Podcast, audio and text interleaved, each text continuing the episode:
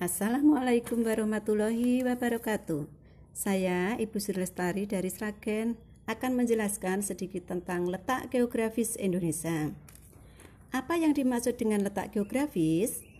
Letak geografis merupakan posisi suatu wilayah atau negara dilihat dari kenyataan di permukaan bumi. Bagaimana letak geografis Indonesia?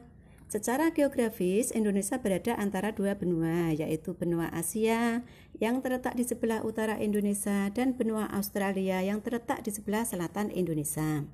Selain itu, Indonesia juga berada di antara dua samudra, yaitu Samudra Pasifik di sebelah timur Indonesia dan Samudra Hindia di sebelah barat Indonesia. Wilayah Indonesia juga berbatasan dengan sejumlah wilayah, baik wilayah negara maupun samudra.